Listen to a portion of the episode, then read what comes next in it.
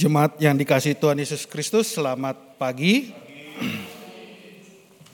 Puji syukur kita panjatkan kehadirat Tuhan yang Maha Kuasa, karena begitu besar kasih-Nya kepada kita semua, sehingga kita boleh berkumpul dan beribadah kembali di tempat ini secara hybrid dan juga live streaming melalui kanal YouTube GKI Sarua Indah. Bagi Bapak, Ibu, saudara-saudari yang baru pertama kali mengikuti ibadah hybrid dan juga live streaming melalui kanal YouTube GKI Sarua Indah, kami mengucapkan selamat datang dan selamat bergabung di dalam persekutuan GKI Sarua Indah. Pokok-pokok warta untuk hari ini adalah sebagai berikut. Yang pertama, kebaktian umum hybrid minggu keempat bulan kepemimpinan jemaat pada pagi hari ini dilayani oleh Pdt. Keyse Supit L. Tambunan dari GMIM. Yang kedua, kebaktian remaja onsite diadakan pada hari ini Minggu 23 Oktober 2022 waktu pukul 8 dengan tema Doa Syafaat bersama keluarga PF oleh Penatua Ricardo M.H. Tambunan, majelis pendamping oleh Penatua Deddy Rustam Simanjuntak.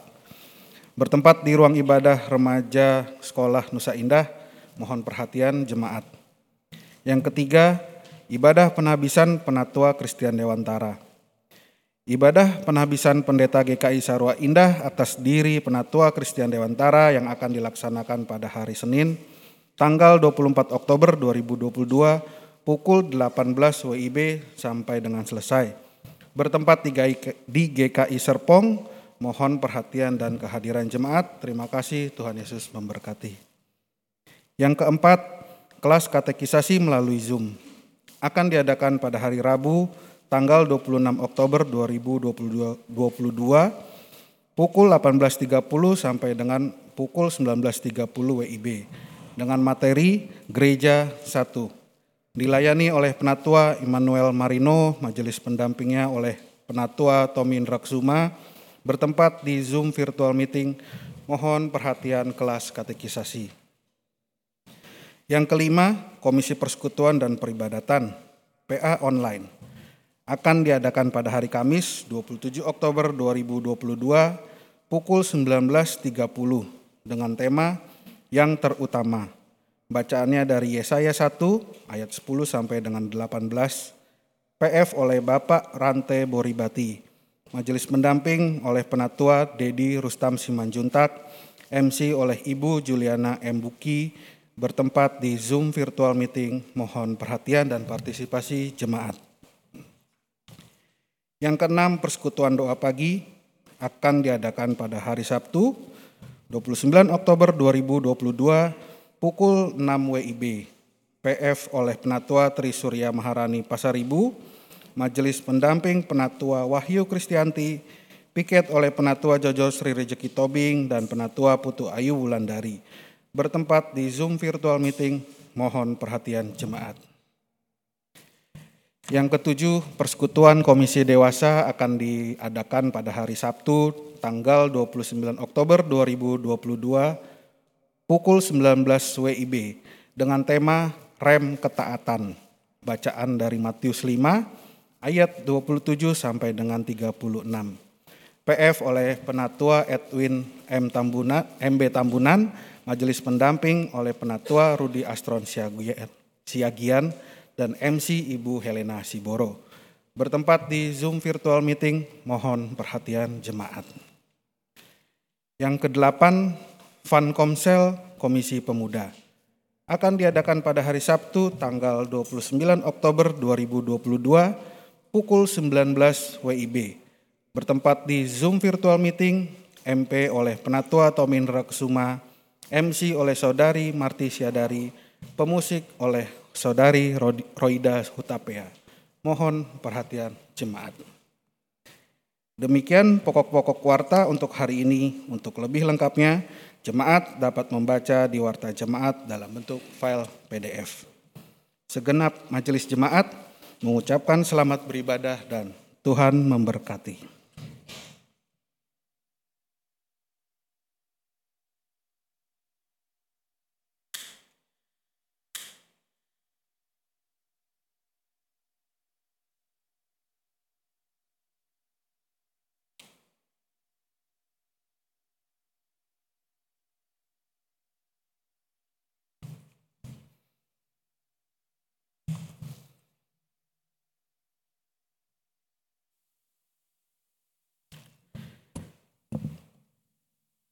Kami sungguh bersyukur kepadamu, Allah kami yang Esa.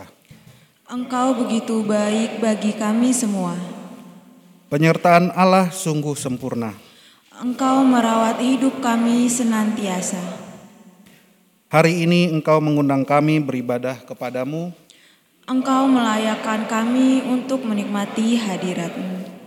Dengan hati riang gembira kami hendak menyanyikan pujian bagi-Mu. Kiranya pujian kami berkenan kepadamu. Kami undang jemaat untuk bangkit berdiri. Mari kita menyanyikan dari PKJ 224 bait pertama sampai kedua. Ucapkan syukur kepada Allah.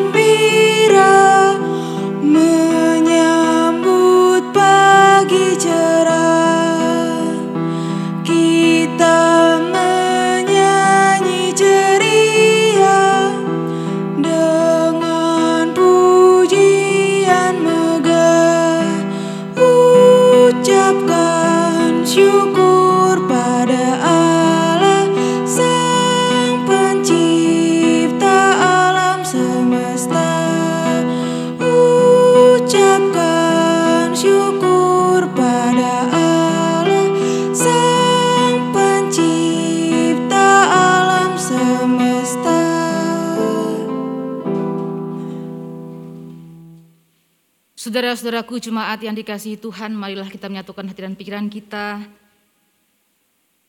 Pertolongan kita adalah dalam nama Tuhan yang menjadikan langit dan bumi, yang tidak pernah meninggalkan buatan tangannya.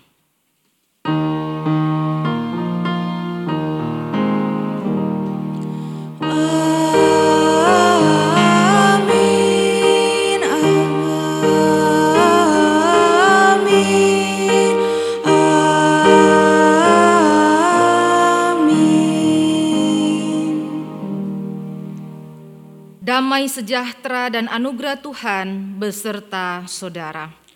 dan beserta saudara juga. Jemaat dipersilakan duduk.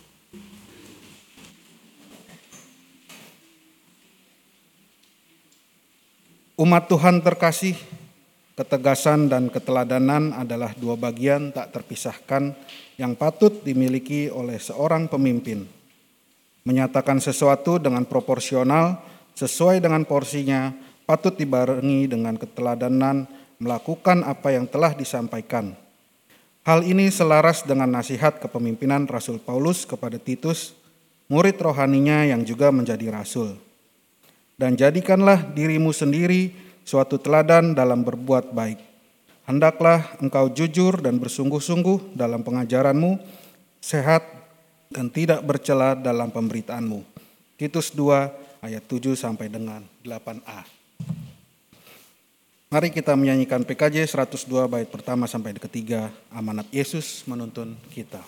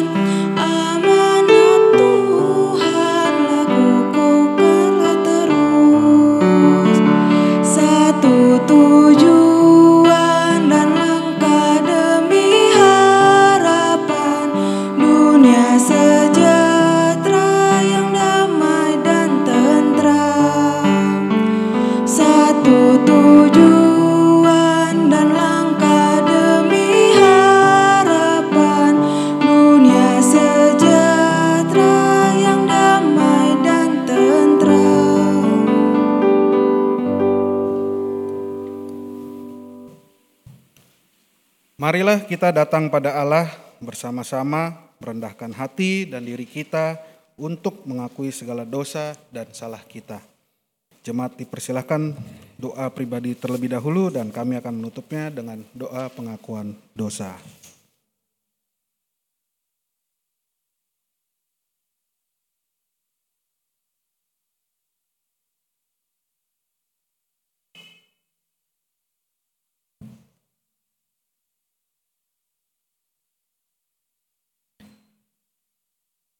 Bapa yang bertahta dalam kerajaan sorga, pada kesempatan hari ini kami datang ke hadirat-Mu untuk mengakui segala dosa dan pelanggaran yang telah kami perbuat, baik di dalam pikiran, perkataan, maupun perbuatan yang disengaja maupun yang tidak disengaja. Seringkali kami berusaha untuk menutupi segala dosa dan pelanggaran yang telah kami perbuat dari hadapan sesama kami, dan bahkan dari hadapan-Mu. Kami tahu ya Bapa, Engkau adalah Allah yang Maha Tahu. Bagaimanapun kami menutupi segala dosa dan pelanggaran yang telah kami perbuat, tetap tidak akan ada yang tersembunyi bagi-Mu. Engkau adalah Allah yang mengasihi kami, namun kami kerap kali tidak mengasihimu, bahkan lari dari hadiratmu. Oleh sebab itu ya Bapa, kami sadar kami telah berdosa di hadapanmu. Mohon ampuni atas segala dosa dan pelanggaran yang telah kami perbuat. Kiranya Engkau mendengar segala doa pengakuan dosa kami ini ya Bapa. Beri kami hati dan kekuatan yang baru mengalir pada pagi hari ini. Terima kasih Bapa untuk kasih dan setiamu di dalam hidup kami. Di dalam nama Tuhan Yesus kami telah berdoa. Amin.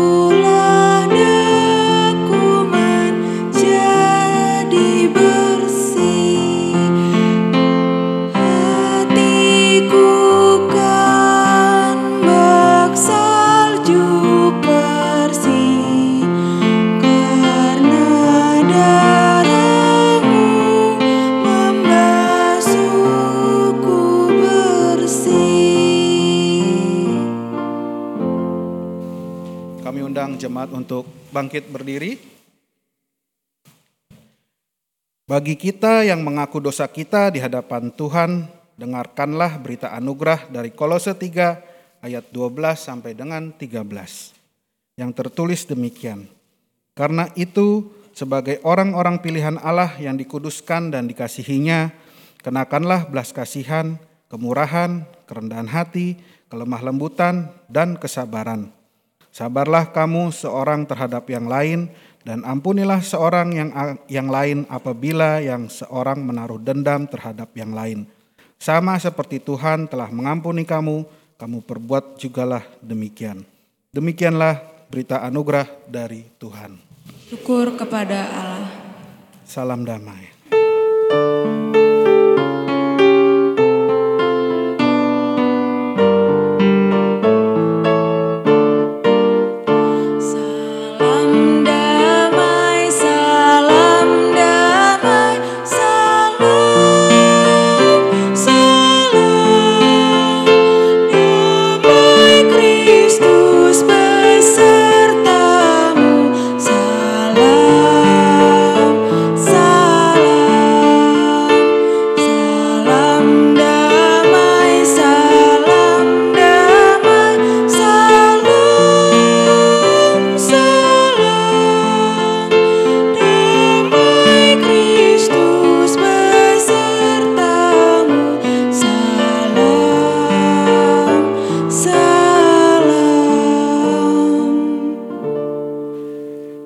Mari kita menyanyikan kesanggupan kita dari KJ 406 bait pertama sampai ketiga. Ya Tuhan, bimbing aku.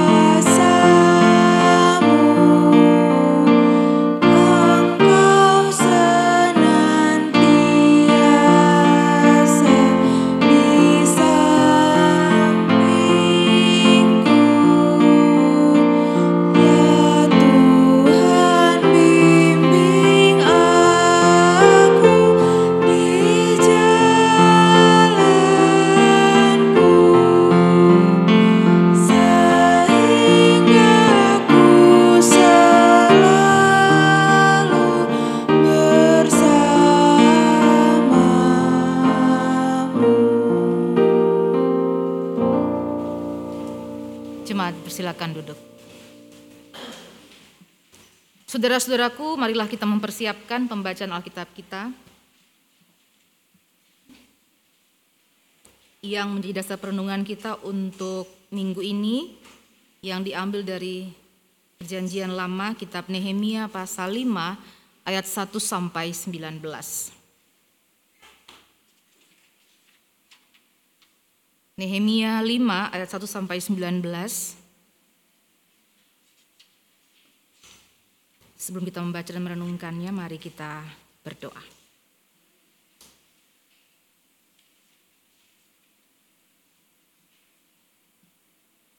Tuhan Allah, Bapa kami di surga.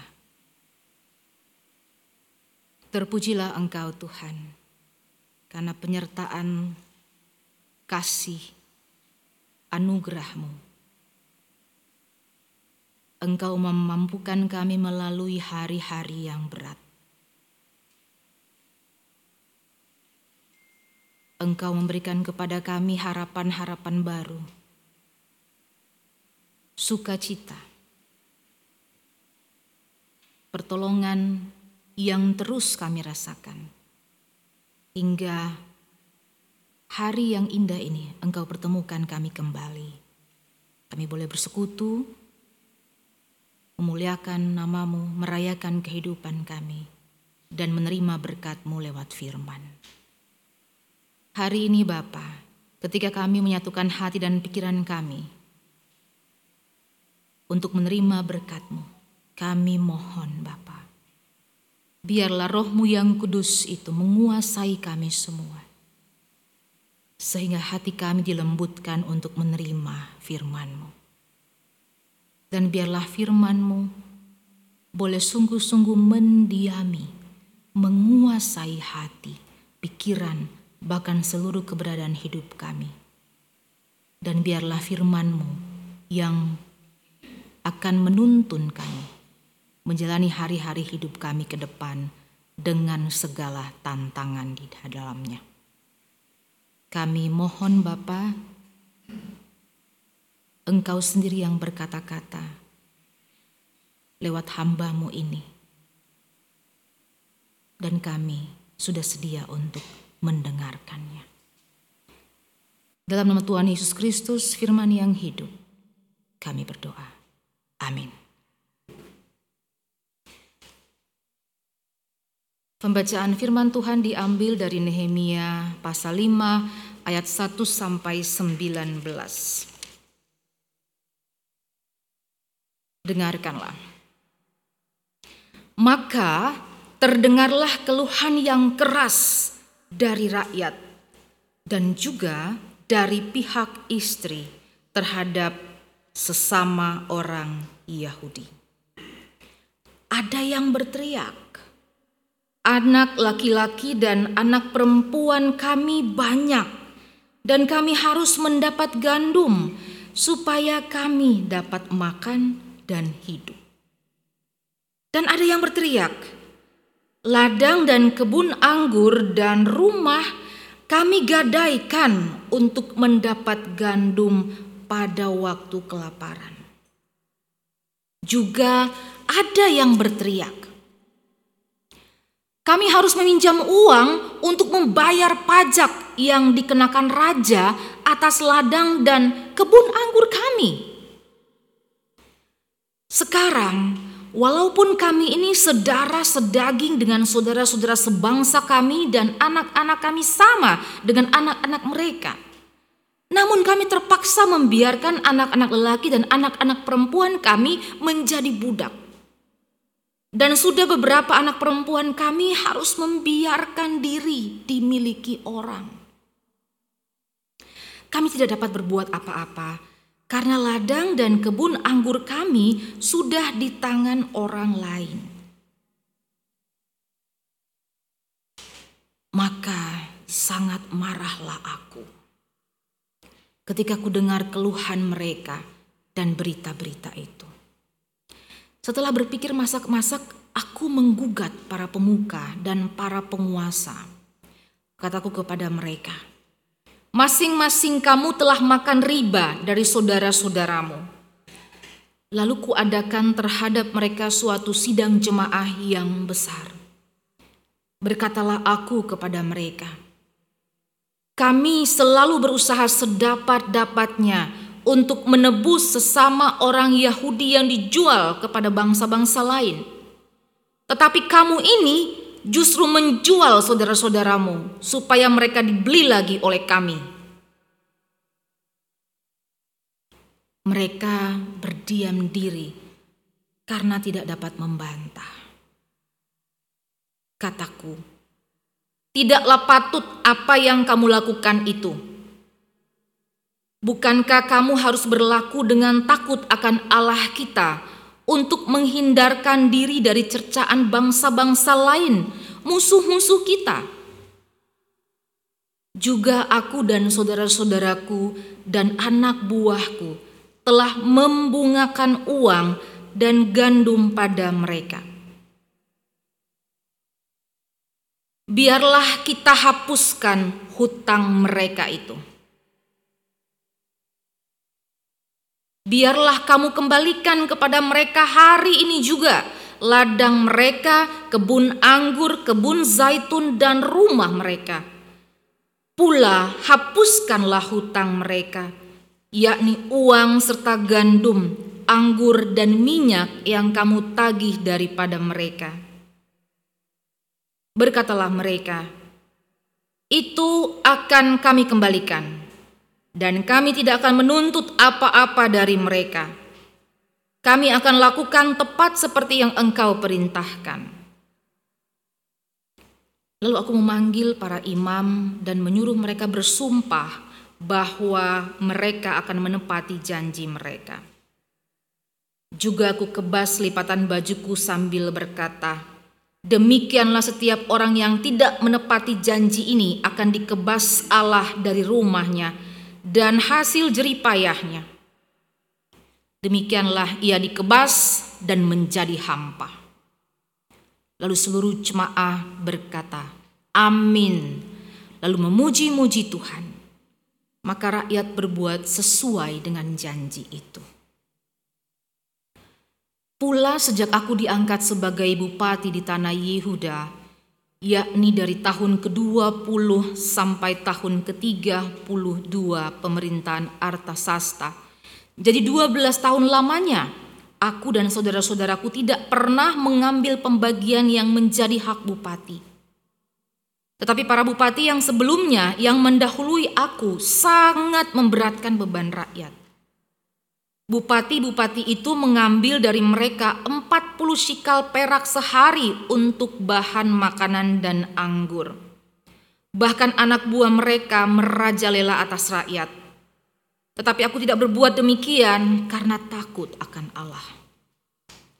Aku pun memulai pekerjaan tembok itu walaupun aku tidak memperoleh ladang. Dan semua anak buahku dikumpulkan di sana khusus untuk pekerjaan itu. Duduk pada mejaku orang-orang Yahudi dan para penguasa 150 orang selain mereka yang datang kepada kami dari bangsa-bangsa sekeliling kami. Yang disediakan sehari atas tanggunganku ialah seekor lembu, 6 ekor kambing domba yang terpilih dan beberapa ekor unggas, dan bermacam-macam anggur dengan berlimpah-limpah setiap 10 hari. Namun dengan semuanya itu aku tidak menuntut pembagian yang menjadi hak bupati, karena pekerjaan itu sangat menekan rakyat. Ya Allahku, demi kesejahteraanku, ingatlah segala yang kubuat untuk bangsa ini. Demikianlah saudara-saudaraku firman Tuhan. Berbahagialah mereka yang mendengarkan firman Tuhan dan yang memeliharanya dalam kehidupan sehari-hari. Haleluya.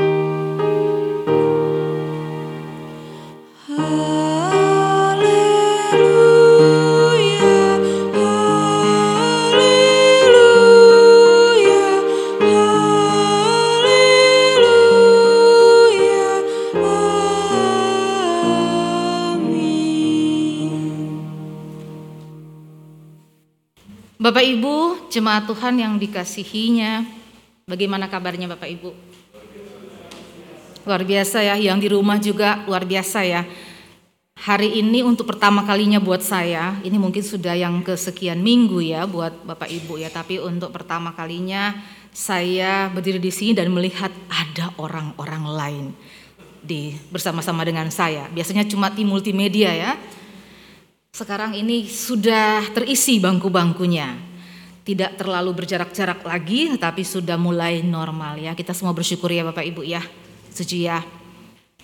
Nah Bapak Ibu, kalau bisa dibandingkan ini, kalau kita bisa menghayati ya, kita bisa memahami keadaan umat Israel itu waktu dibuang ke Babel.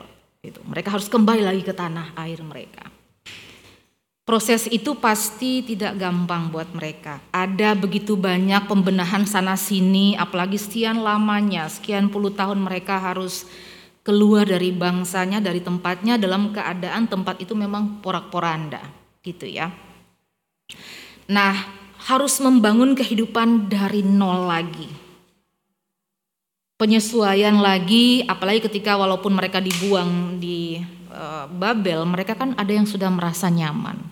Mereka harus kembali ke tanah air mereka, keluar lagi dari zona nyaman mereka. Pasti banyak sekali hal yang menuntut pengertian, pengorbanan, dan juga perjuangan, dan itu bukan hal yang mudah. Demikian juga dengan kita, ya Bapak Ibu. Dan untuk mengatur semuanya itu butuh yang namanya kepemimpinan. Dan pada bulan-bulan ini kita juga menghayati bagaimana kepemimpinan itu. Untuk mengatur kehidupan perlu ada yang namanya kepemimpinan. Kalau tidak ada, kacau. Setuju ya Bapak Ibu ya? Ada yang dipimpin dan ada yang memimpin atau diangkat sebagai pemimpin. Karena kepemimpinan ini dalam kehidupan kita sebagai komunitas sangat disadari kepentingannya. Orang menyadari, wah ini kalau nggak ada yang mimpin, ini aduh kacau, dia berbuat seenaknya dan tidak ada yang bisa mengatur kehidupan mereka.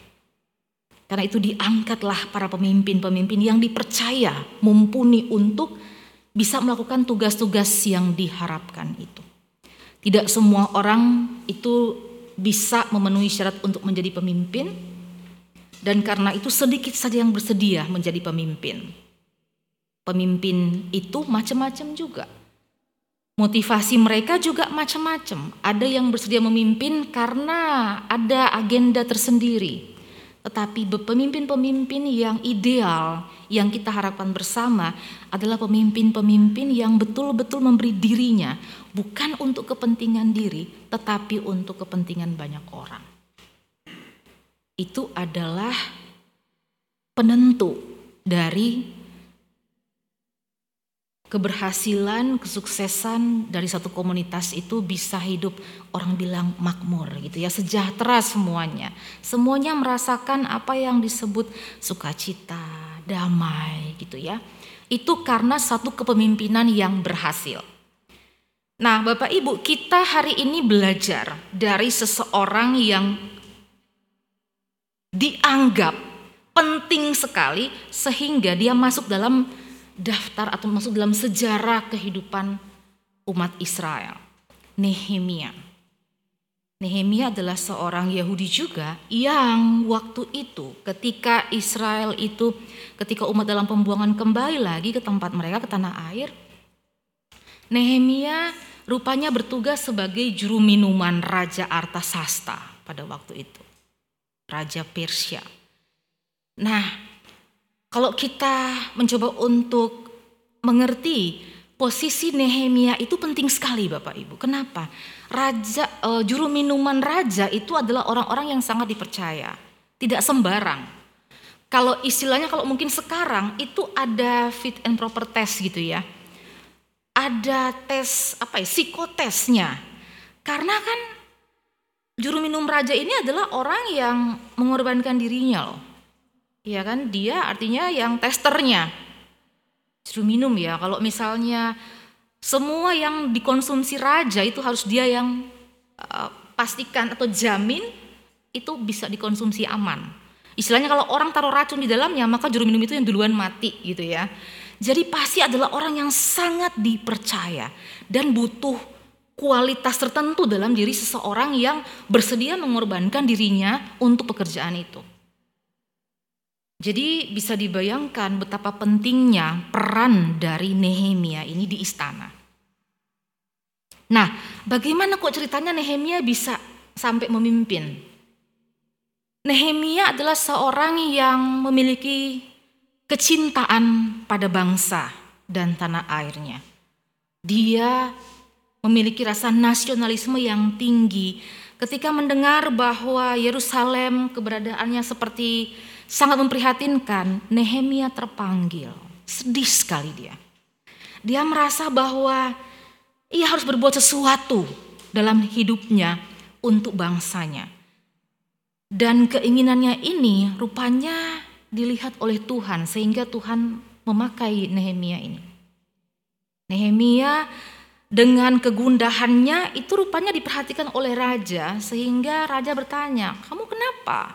Tidak seperti biasanya, ada sesuatu yang mengganjal sepertinya dalam pikirannya, murung dan lain sebagainya." Karena setiap hari kan dia di istana ya, bergaul dengan raja. Raja pasti notice gitu. Lalu akhirnya karena kedekatan juga mereka pasti ya Bapak Ibu. Jadi akhirnya Nehemia pun curhat gitu ya. "Saya sedih karena bangsa saya begini, keadaannya begini." Dan Artasasta, sesuai namanya, raja yang memerintah dengan kebenaran gitu ya, melihat semuanya itu. Seorang raja yang mengenal pribadi seorang Nehemia, ini kemudian tersentuh hatinya ya. Dan ia adalah raja yang sebetulnya kan Nehemia ini adalah bangsa yang berbeda dengannya.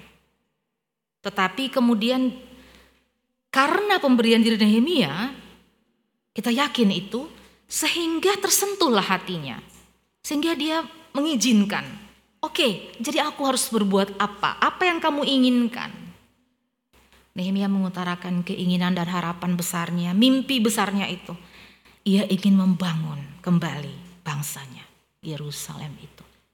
Dalam hal ini tembok Yerusalem yang memegang arti yang penting dalam kehidupan Israel.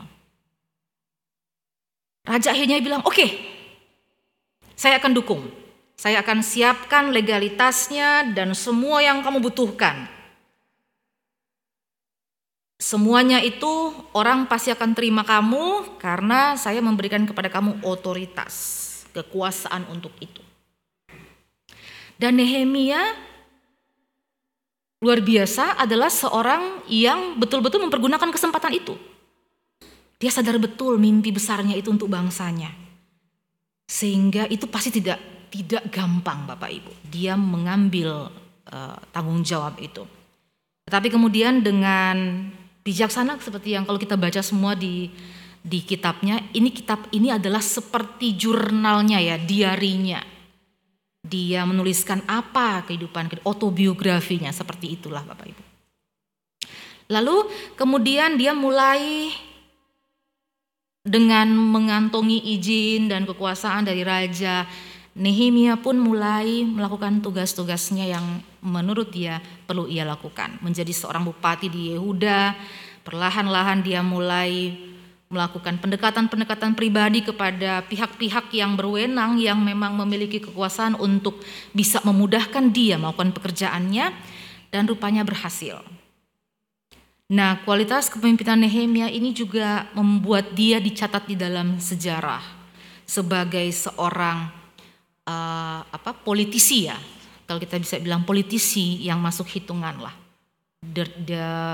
Orang ini atau Nehemia ini berkenan di hadapan Allah. Nah, lalu dalam perjalanannya Nehemia ketika hendak membangun tembok Yerusalem itu Bapak Ibu, ternyata dia berhadapan dengan hal-hal yang lain juga selain pembangunan itu. Di dalam bangsanya sendiri terjadi masalah yang sangat besar. Bagi Nehemia, sebetulnya dia bisa saja bilang, sorry, tugas saya itu cuma membangun tembok. Kamu saya nggak mau campur tangan dalam urusan-urusanmu, tidak. Karena dia punya prioritas gitu ya. Tetapi tidak bagi seorang pemimpin seperti Nehemia. Ia kemudian mengakomodir apa semua yang menjadi masalah di dalam umatnya itu, di bangsanya. Dia mendengarkan mereka. Nah Bapak Ibu, banyak pemimpin-pemimpin yang oke, dengarkan saja gitu ya untuk menyenangkan hati masyarakatnya. Dengerin aja lah gitu ya. Tetapi tidak buat Nehemia. Dia tidak saja mendengarkan. Kalau cuma mendengar saja Bapak Ibu, ya udah dengerin aja gitu ya biar seneng orangnya. Tapi Nehemia ini mendengarkan. Kenapa? Itu beda Bapak Ibu. Kalau mendengar saja cuma dengerin aja. Tapi kalau mendengarkan itu menyimak dan mencari jalan keluar dan melakukan apa yang harus dia lakukan untuk bisa mewujudkan harapan-harapan dari orang-orang yang ia pimpin itu. Nehemia bukan seorang yang asal saja, tapi dia pasti meneliti. Karena ketika pembangunan memulai pembangunan di tembok itu, dia pergi ke lokasi, dia teliti, dia lihat semuanya keadaannya seperti apa. Dia bukan orang yang hanya terima laporan-laporan saja, dia terjun langsung. Itu kualitas pemimpin yang luar biasa.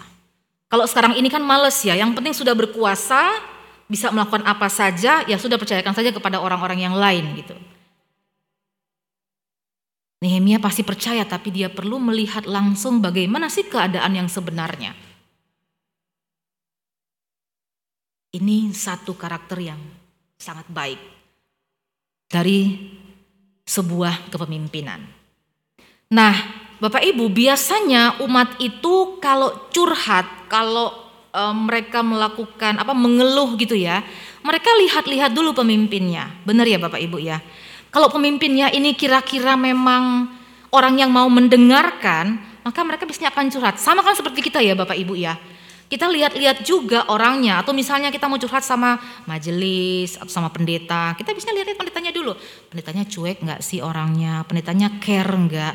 Kalau care ada rasa trust atau ada dorongan yang kuat untuk ngomong, untuk curhat gitu ya, untuk mengutarakan isi hati, pemikirannya, pendapatnya. Tapi kalau kita lihat pendetanya kok kayaknya nggak suka dengerin gitu ya, nggak perhatian, dengerin orang aja, main HP misalnya, males, ya nggak Bapak Ibu, males kan? Tetapi kalau kita melihat pribadi seseorang sama kayak teman-teman kita lah misalnya, kalau teman kita itu memang orang-orang yang menyediakan dirinya, mendengarkan kita, menyimak kita dengan perhatian, kita enak ngobrolnya. Tapi kalau perhatiannya itu di mana-mana, males ogah. Biarin aja lah, aku simpan sendiri, saya kayak gitu.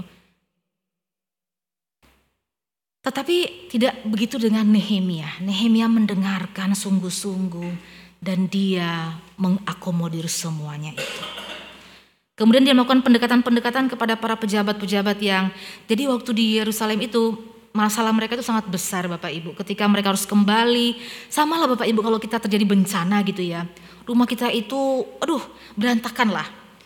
Membenahi dan lain sebagainya, baru kemudian atur lagi tugas-tugas satu dengan yang lain. Nah sama juga Bapak Ibu.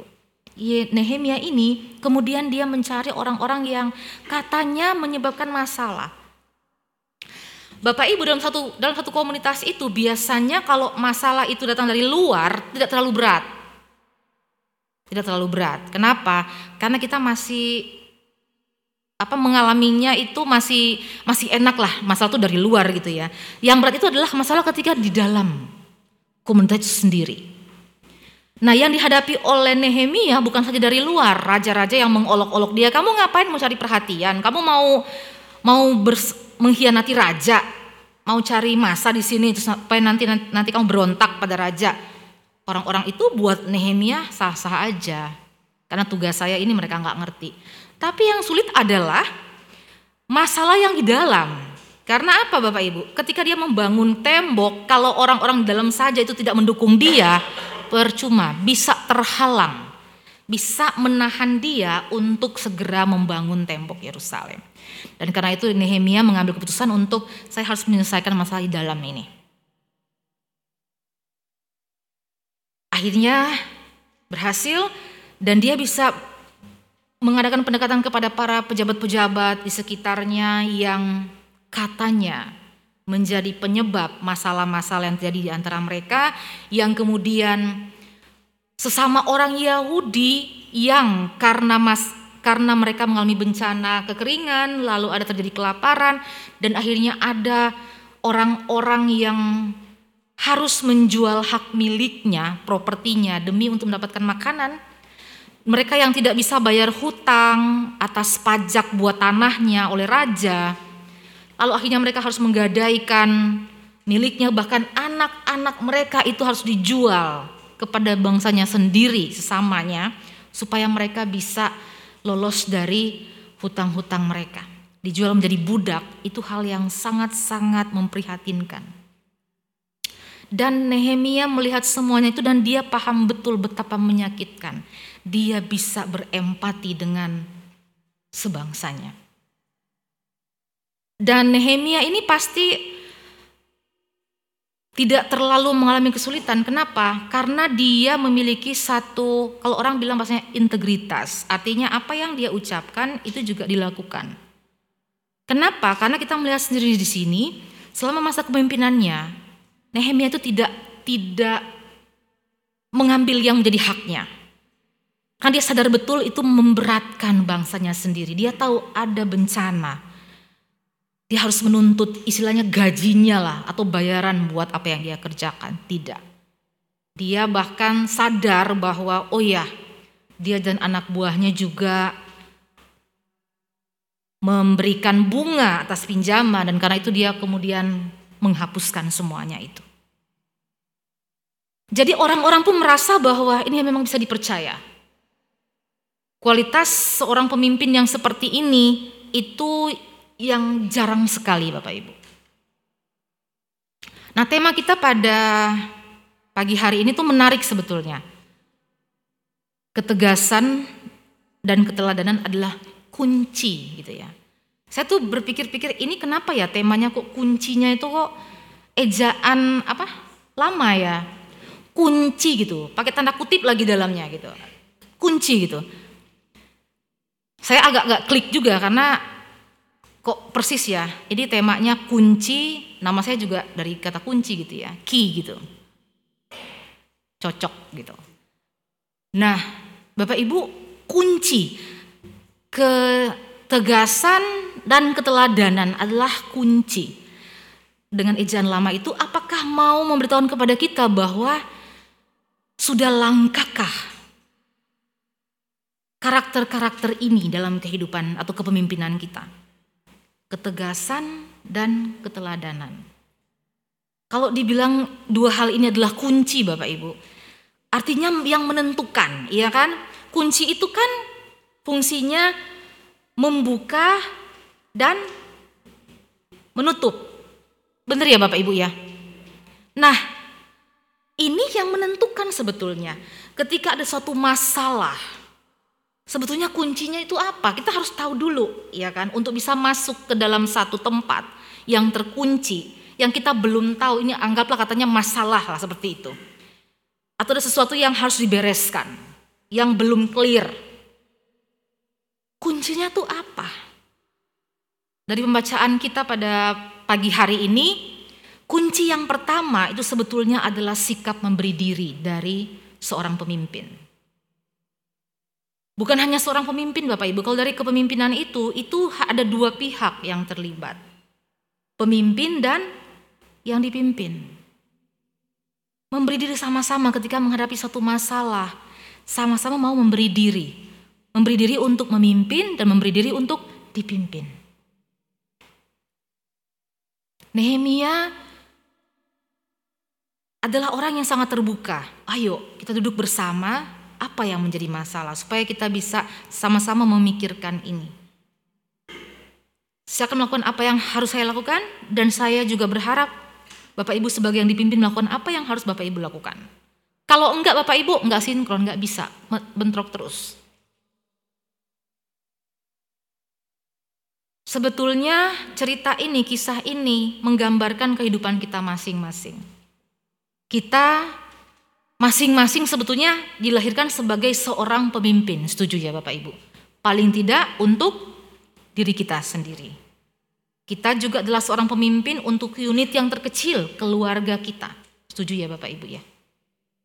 Dari kecil kita juga belajar kepemimpinan dari orang tua kita, yang memampukan kita untuk ketika nanti kita sudah jadi pemimpin di keluarga kita masing-masing, kita juga bisa sama berhasilnya. Nah, jadi kunci itu ada pada diri kita. Kita yang pegang, kita yang tentukan. Tidak bisa kita menuntut orang lain gitu ya, nggak bisa. Kita sendiri, masing-masing pegang kunci. Nah, kunci dalam satu masalah, dalam satu persekutuan adalah pemberian diri kita, kesadaran bahwa kita itu hidup bersama, bukan sendiri. Kita tidak bisa memimpin dengan keinginan kita saja, Bapak Ibu. Kita juga harus belajar untuk bisa mencari tahu bagaimana sih sebetulnya enaknya. Supaya tidak bentrok dengan yang lain. Meminimalisir benturan-benturan dalam suatu komunitas. Memang pasti ada. Idealnya itu tidak ada Bapak Ibu yang tidak ada benturan dalam satu kepemimpinan ya. Tidak bisa dihindari. Tetapi bagaimana itu menjadi minimal, itu yang menuntut kecakapan dari seorang pemimpin. Resikonya lah seperti itu. Nah, dalam hal ini Bapak Ibu, ternyata ketika kita sudah mengetahui kunci untuk membuka, untuk masuk, menyelesaikan masalah itu adalah kerendahan hati, kesadaran diri, dan keterbukaan. Nah, untuk bisa keluar menyelesaikan masalah itu kuncinya. Ketegasan dan keteladanan. Tidak saja kita tegas dalam kita mengambil keputusan, tidak saja kita tegas di dalam menentukan sesuatu yang sudah disepakati bersama, yang akhirnya disepakati bersama, tetapi kita juga membutuhkan yang namanya keteladanan. Artinya kita melakukan apa yang kita sendiri yang menyepakati itu, kita juga melakukan apa yang sudah disepakati itu. Sehingga orang lain tidak akan menjadikan itu sebagai celah untuk menyerang kita. Para pejabat lokal di Yerusalem tidak bisa mencari celah untuk menyerang Nehemia karena mereka melihat teladan hidupnya. Benar apa yang dia katakan. Dan secara publik itu terbuka. Keterbukaan publik. Nehemia membeberkan, oh ya saya juga melakukan hal itu dan itu semua akan dihapuskan. Dan orang semua jadi tahu. Dan dengan ketegasannya itu sampai ketika para pejabat itu bersedia juga untuk melakukan hal yang sama seperti yang sudah dilakukan oleh Nehemia. Nehemia tidak lantas percaya seperti itu, tapi Nehemia meminta mereka untuk berjanji di depan publik. Panggil imam, saksinya. Mereka sudah mengatakan itu. Kalau mereka sampai tidak melakukan apa yang mereka katakan, maka mereka akan menerima hukumannya, seperti itu ya. Itu dia menyegel semuanya itu dengan mengibaskan jubahnya gitu ya. Itu kebiasaan di Israel pada waktu itu. Bahwa kalau memang ini sah ya, sah gitu, deal seperti itu. Nah, Bapak Ibu butuh keteladanan dalam kehidupan kita juga. Apalah artinya kita itu misalnya di gereja atau di masyarakat itu disegani orang, kita memimpin tuh kayaknya orang tuh seneng gitu ya. Kalau dalam keluarga kita sendiri Bapak Ibu, itu kita tidak bisa juga menjadi seorang pemimpin yang baik. Seringkali orang-orang pemimpin itu tidak memiliki integritas dimanapun mereka berada. Karena kepentingan-kepentingan tertentu itu. Tetapi seorang pemimpin seperti Nehemia yang sadar betul bahwa hidupnya adalah untuk diberikan buat Tuhan, untuk bangsanya. Dia dipakai oleh Tuhan untuk memberikan solusi yang baik buat kesejahteraan bangsanya. Dia sadar betul. Karena itu dia harus menjadi teladan di semua lini, di semua tempat, semua aspek. Nah, demikian juga dengan kita Bapak Ibu dalam kehidupan kita masing-masing. Keteladanan itu menjadi sangat penting. Karena bagaimana orang bisa percaya kalau kita sendiri tidak menunjukkan itu. Mulai dari diri kita sendiri, lalu dalam keluarga kita. Kalau keluarga kita itu mengakui kita, kepemimpinan kita, maka Bapak Ibu di mana-mana pun saja kita berada, kita pasti akan mendapat pengakuan yang sama. Kalau sampai sangatlah miris hati kalau mendengar misalnya dari keluarganya itu orangnya hebat ya. Tapi ketika ditanya di dalam keluarganya sendiri, papa, mama gak begitu kok di rumah. Misalnya kayak gitu, gak enak ya. Tapi keteladanan adalah sesuatu yang dimiliki sama Bapak Ibu. Tidak ada beda tempat dimanapun dia ada. Dan kualitas seperti inilah yang harusnya dimiliki oleh jemaat kita, persekutuan orang-orang Kristen. Bapak Ibu, kalau kemudian kita hari ini bersyukur kita bisa beribadah lagi di tempat ini Bapak Ibu, apa sih sebetulnya artinya? Karena seringkali seperti ini Bapak Ibu, saya mengamati ya, masih ada di antara kita itu orang-orang Kristen yang merasa kalau tidak masuk gereja itu kayaknya enggak, belum sah gitu ya ibadah. Jadi ke gereja itu cuman buat apa ya, datang doang gitu. Maknanya tuh nggak ada sebetulnya. Yang penting aku hadir di gereja, udah hari Minggu harus hadir di gereja. Kalau di rumah doang ngapain? Itu namanya bukan bersekutu. Persen tidak seperti itu Bapak Ibu. Terlalu dangkal pemahaman kita kalau seperti itu. Apa sih hebatnya Bapak Ibu duduk di sini? Iya kan? Apa sih dampaknya buat teman-teman kita sebetulnya? Macam-macam memang. Tapi Bapak Ibu, persekutuan kita itu kenapa dirindukan oleh orang lain, itu yang harus kita pahami lebih jauh. Apakah keberadaan diri saya itu dirindukan oleh orang dalam persekutuan saya? Atau orang malah berharap, orang berdoa, jangan sampai orang itu datang gitu, jangan sampai, loh iya ada Bapak Ibu, ada loh. Duh kalau sampai orang itu datang ya, duh hatiku aduh panas banget punya bawaannya ya, auranya itu negatif terus gitu loh. Loh kadang-kadang kita gak sadar loh Bapak Ibu, nah butuh kesadaran untuk itu Bapak Ibu. Kita hadir di gereja ini dalam persekutuan ini tuh apa sebetulnya? Cuman buat ngisi absen, cipika-cipiki, lihat wah atau update status lah istilahnya gitu ya. Enggak. Yang paling penting selama pandemi ini harusnya kita bisa sadar Bapak Ibu, gereja bukan gedung. Itu loh.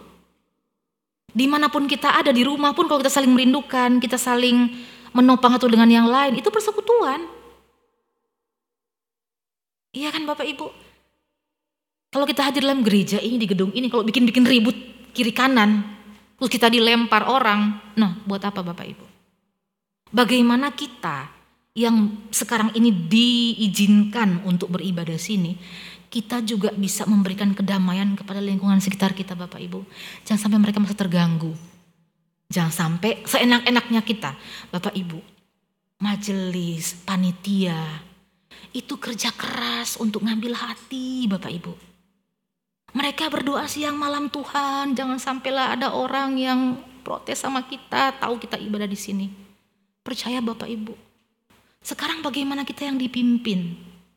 Kita ikut enggak andil mengambil bagian dalam proses itu?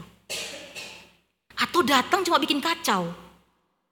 Parkir sembarangan, bikin ribut, buang sampah, bikin orang di sekitar kita itu enggak kita sapa. Jadi kayak petantang-petenteng gitu loh. Pagi Bu, tetangga yang misalnya tetangga sebelah kiri kanan itu yang negur, kita cuma siapa nih? Jangan sampai Bapak Ibu. Persekutuan kita tuh bukan seperti itu. Persekutuan kita adalah orang-orang yang memberikan kedamaian, kenyamanan untuk setiap orang yang lewat. Bapak Ibu mau kemana? Silakan minum dulu. Itu kita. Itu artinya menjadi garam dan terang. Memberikan kehangatan. Untuk apa kita dengarkan khotbah terus tidur? Karena enak di gereja tuh enak, AC-nya kenceng, dingin. Oh enak Bapak Ibu, benar ya. Dibandingkan dengan maaf ruang sebelah ya. Enak kan di sini? Bersih gitu ya. Enggak ada tek tok gitu kan. Ini enak. Tapi kenyamanan itu bisa mencelakakan kita. Betul ya Bapak Ibu ya? Kalau sudah sepoi-sepoi, tidurlah. Dan ketika bahaya itu datang, tiba-tiba hancurlah kita. Tetapi kalau ketidaknyamanan membuat kita itu bertahan. Mencengkeram, jangan sampai terlempar gitu ya. Ini tantangan kita Bapak Ibu. Apa sih arti persekutuan kita ini? Ingat Bapak Ibu, masih ada orang yang takut datang ke sini loh. Atau mungkin ada orang yang bersyukur dengan pandemi, kenapa? Supaya saya nggak lihat orang itu lagi. Loh ada loh Bapak Ibu, soalnya kalau orang ke tempat itu ya, sebenarnya mau ibadah sebetulnya, tapi aduh kalau lihat dia lagi tuh nggak tahu, ngeselin aja orangnya, nggak tahu kenapa gitu ya. Walaupun memang dalam persekutuan itu memang hal seperti itu tidak bisa dihindari, tapi mari kita sadari apakah kita yang jadi orang seperti itu. Jangan sampai. Di dalam contoh tadi, Nehemia itu mencontohkan kepada kita, memberikan teladan. Kalau bermasalah dengan seseorang, kalau misalnya ada yang bilang si ini mau lakukan ini, langsung menyelesaikan masalah dengan orang tersebut. Jangan ngomongin doang itu, ngegosipin tambah-tambah bumbu, tersebarlah hoax gitu. Gak bisa, persekutuan itu bukan seperti itu Bapak Ibu. Kalau bermasalah dengan seseorang, temui orangnya langsung. Bukan untung berantem ya, bukan. Tapi yuk kita ngomong, kenapa aku dengar begini-begini. Jangan dibiarkan. Jangan dibiarkan. Lama-lama jadi penyakit, iya kan? Gak bisa disembuhkan lagi kalau lama-lama. Penyakit itu kalau dibiarkan, stadiumnya makin tinggi, akhirnya gak bisa disembuhkan. Bener ya Bapak Ibu ya? Kalau ada masalah di jemaat, diselesaikan. Kalau dengar begini, orang bilang begini, ibu dengar dari siapa? Oke, ibu jadi saksi ya, ibu dengar dari orang itu ya, kita selesaikan. Langsung Bapak Ibu diselesaikan.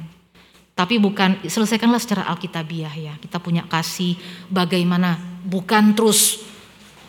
Siapa yang ngomong gitu? Enggak ada ya Bapak Ibu ya di sini ya. Enggak ada. Kadang-kadang gitu ya.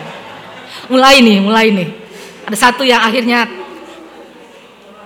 Kadang-kadang Bapak Ibu memang harus dipahami, gereja itu seringkali itu masalahnya tersembunyi, tergantung pemimpinnya. Kalau pemimpinnya dinilai itu sensitif, ngayomin, keluar kok masalahnya. Tapi kalau melihat pemimpin tuh kayak cuek, pemimpin cuma begitu doang, nggak akan keluar, yang ada cuma dibicarakan doang, nggak selesai-selesai. Akhirnya yang jadi apa? Salah paham. Ya. Harusnya keluar dari masalah, harusnya dia kuncinya itu di pintu keluar, keluarnya di pintu masuk, jadi gak keluar-keluar ya kan? Bener Bapak Ibu?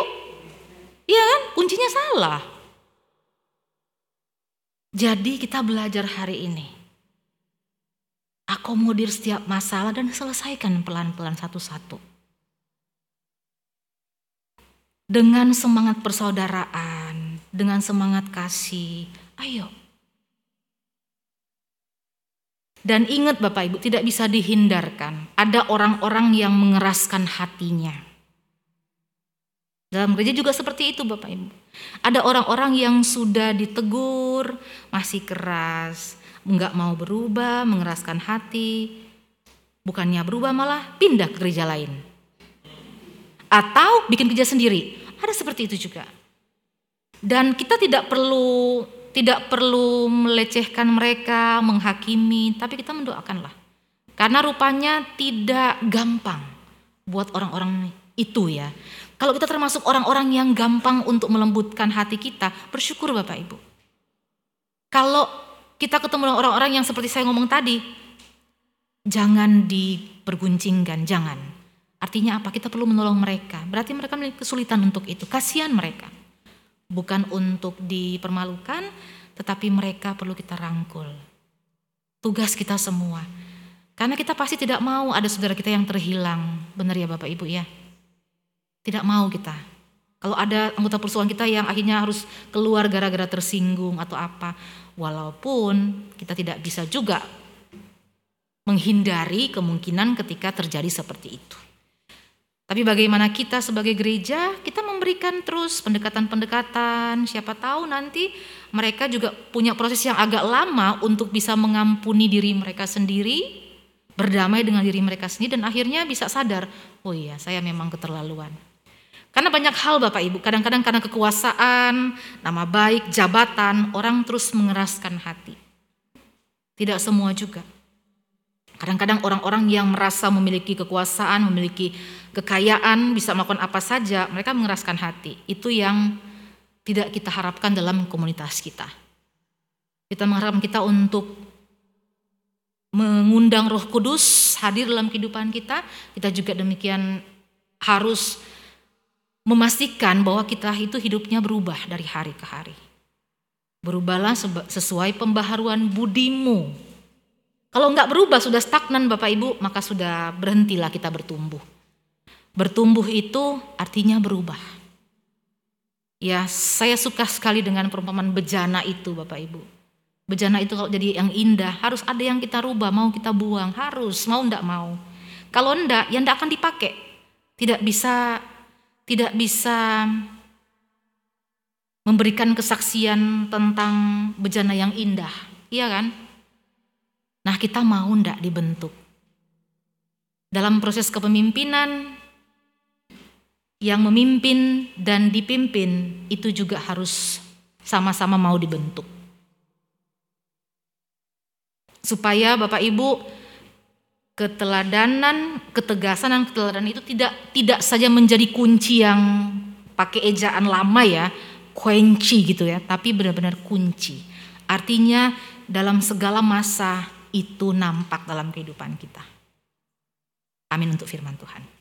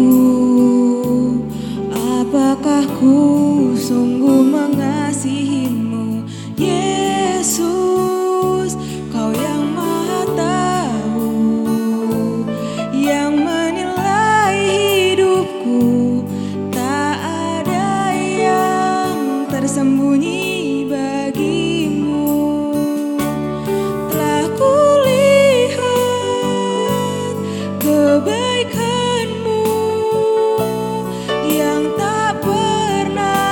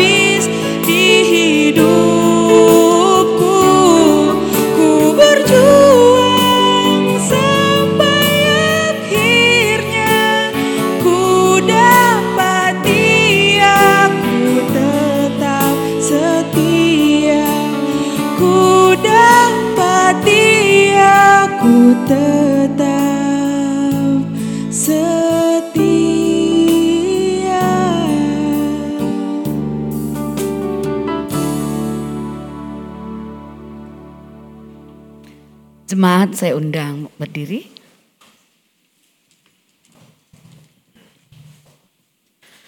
Marilah kita bersama dengan umat Allah di masa lalu, masa kini dan masa depan, mengingat pengakuan pada baptisan kita menurut pengakuan iman rasuli. Aku percaya kepada Allah, Bapa yang Maha Kuasa, Khalik langit dan bumi, dan kepada Yesus Kristus, Anak-Nya yang tunggal Tuhan kita, yang dikandung daripada Roh Kudus, lahir dari anak darah Maria, yang menderita sengsara di bawah pemerintahan Pontius Pilatus, disalibkan, mati dan dikuburkan, turun ke dalam kerajaan maut. Pada hari yang ketiga, bangkit pula dari antara orang mati, naik ke surga, duduk di sebelah kanan Allah Bapa yang Maha Kuasa, dan dari sana Ia akan datang untuk menghakimi orang yang hidup dan yang mati. Aku percaya kepada Roh Kudus, Gereja yang kudus dan am, persekutuan orang kudus, pengampunan dosa, kebangkitan orang mati, dan hidup yang kekal. Amin. Silahkan duduk kembali.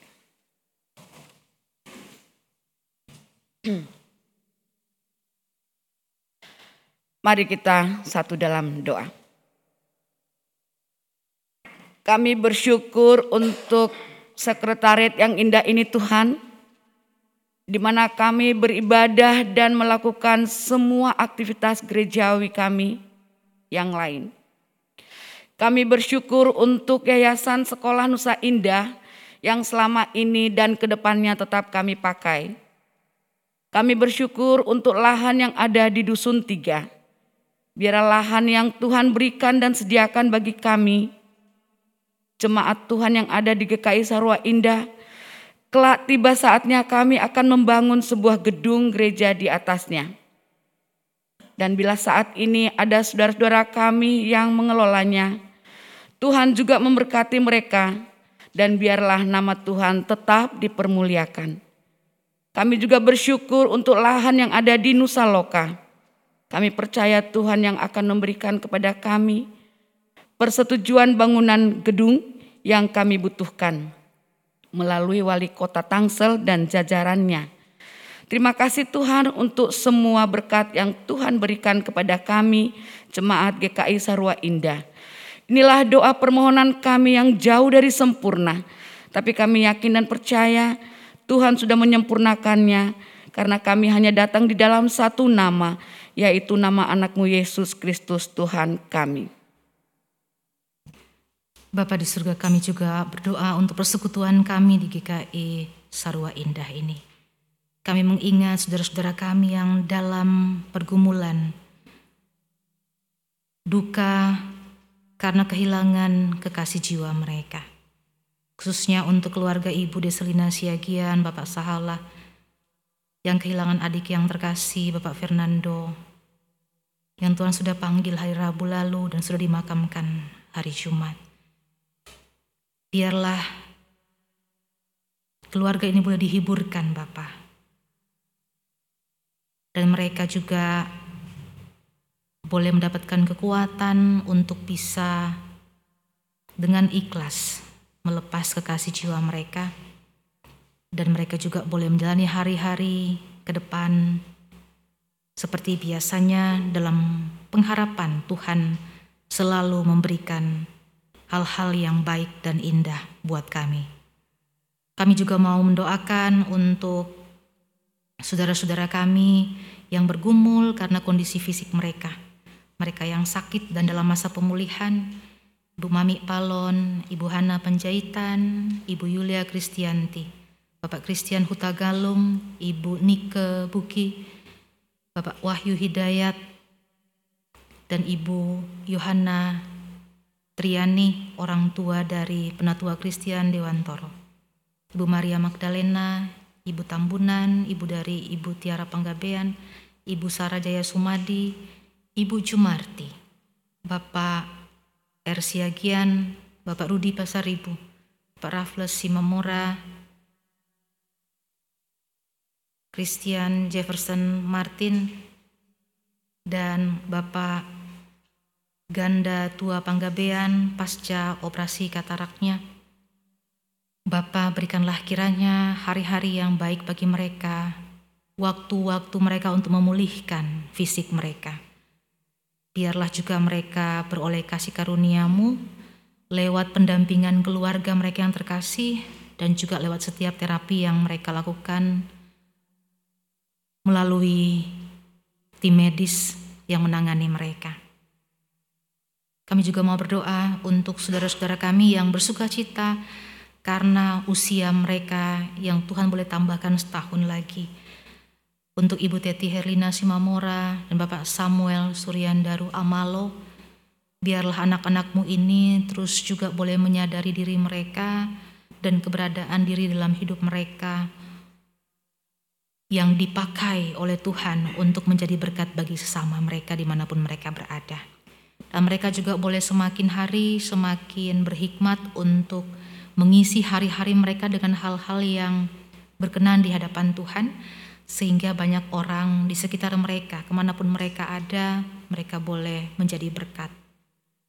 Kami juga berdoa untuk persekutuan kami, khususnya Tuhan, kami bersyukur karena Tuhan menuntun kami melewati masa pandemi.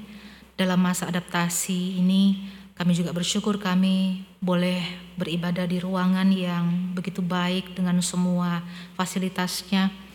Bahkan Tuhan juga sudah menuntun calon hamba Tuhan yang boleh melayani di tempat kami. Biarlah segala proses peneguhan, penapisan dari calon hamba Tuhan ini boleh berjalan dengan baik yang sudah disepakati untuk besok hari. Tuhan, segala persiapan kami, apa-apa yang kami sudah agendakan, semua pemberian diri dari panitia, biarlah kiranya berkenan di hadapan Tuhan, dan Tuhan boleh pakai anakmu ini, Penatua Kristian Dewantoro, untuk sungguh-sungguh menjadi pemimpin bagi jemaatmu, bagi umatmu di GKI Sarua Indah ini. Kami berdoa juga untuk bangsa dan negara kami, untuk pemimpin kami, Bapak Presiden Joko Widodo beserta seluruh jajarannya. Tuhan berikan kesehatian kepada mereka, sebagaimana teladan yang diberikan oleh Nehemia dan semua orang yang dipimpinnya. Biarlah kami juga boleh menopang, kami boleh mendukung pemimpin kami, karena tidak mudah bagi pemimpin untuk memimpin bangsa yang begitu besar ini, Tuhan. Kami mau menyerahkan seluruh kehidupan kami untuk Tuhan pakai, biarlah hidup kami sungguh-sungguh memberi berkat buat banyak orang. Dalam nama Tuhan Yesus Kristus yang sudah mengajar kami berdoa.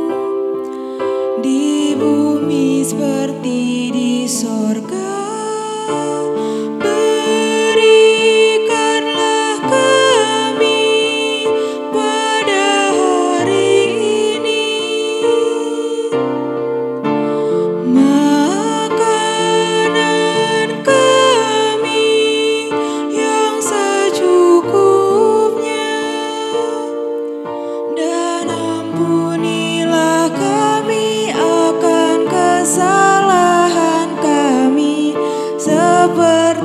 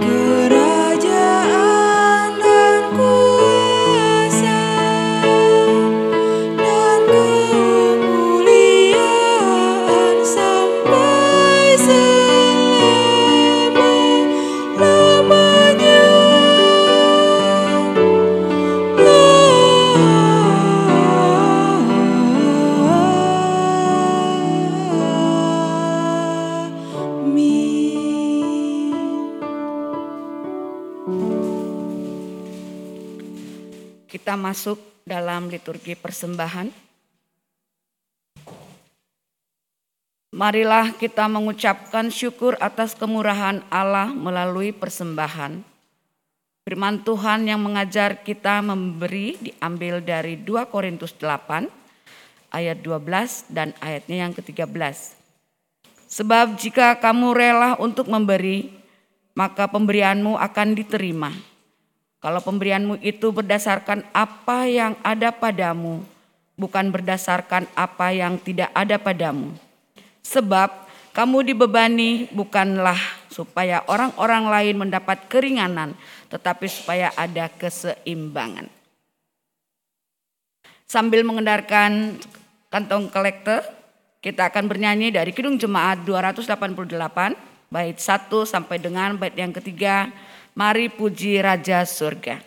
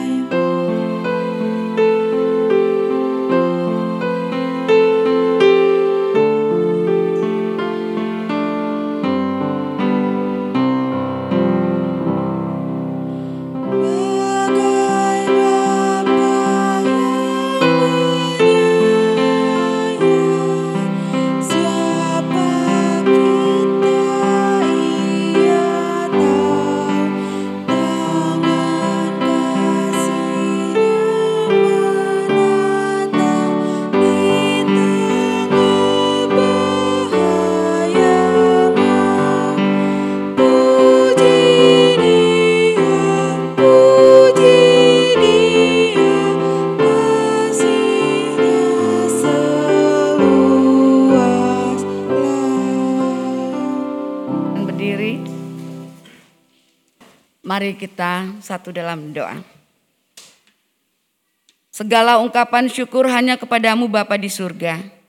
Oleh karena kasih karunia dan berkat yang boleh kami terima dan nikmati hingga saat ini. Kami tahu dan percaya semua berkat yang kami peroleh itu karena kemurahan Tuhan dalam kehidupan kami. Untuk itu Bapa, sebagai bukti ungkapan syukur kami kepadamu, saat ini kami hendak memberikan persembahan kami yang sudah kami kumpulkan. Kuduskan dan terimalah persembahan kami ini, agar persembahan ini boleh menjadi berkat buat pelayananmu, dimanapun di persembahan ini diperuntukkan dan digunakan. Dan seberapapun yang kami berikan, kami sudah memberikannya dengan penuh syukur. Mampukan kami untuk mengelola persembahan ini dengan baik dan ajarkanlah kami senantiasa untuk terus mengucap syukur dalam segala hal, terutama tahu mempersembahkan tubuh kami yang hidup ini kepadamu dan jadikan kami saluran berkat bagi sesama kami. Inilah doa dan ucapan syukur kami Tuhan. Terimalah karena kami hanya datang di dalam satu nama, yaitu nama anakmu Yesus Kristus Tuhan kami. Amin. Amin.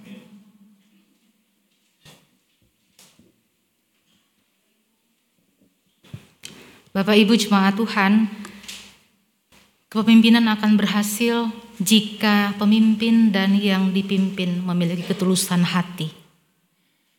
Mari tetap berhati tulus.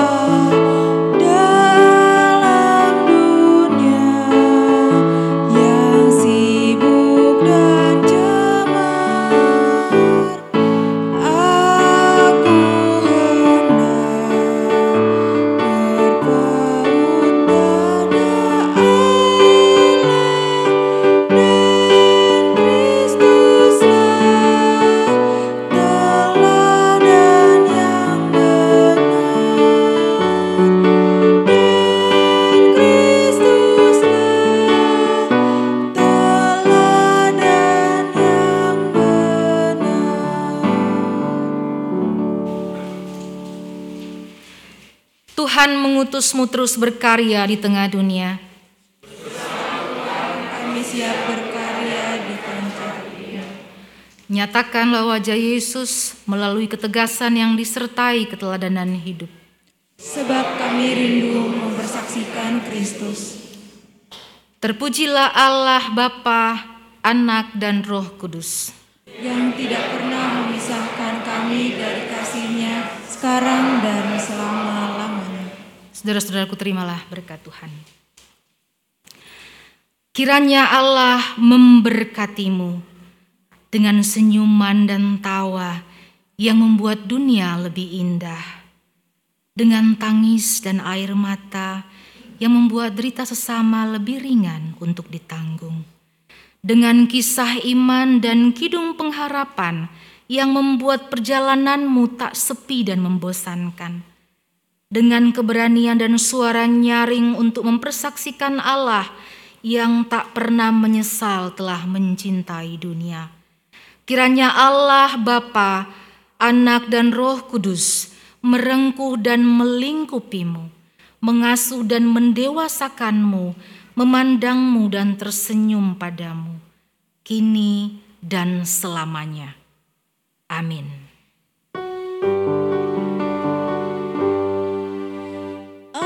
Amin, haleluya. Amin, haleluya. Terpuji namamu. Amin, haleluya.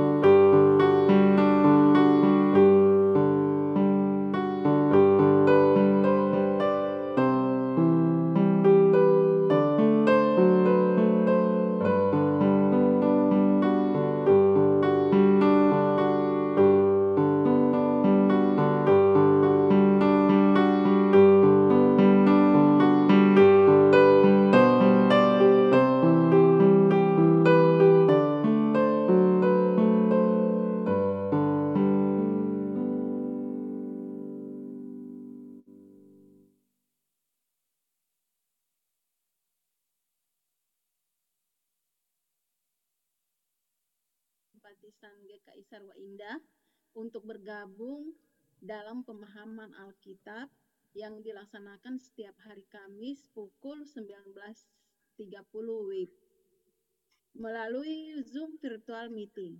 Kami mengharapkan kehadiran Bapak, Ibu, dan saudara-saudara semua. Selamat hari Minggu, Tuhan Yesus memberkati. Selamat hari Minggu. Selamat Minggu. Datang.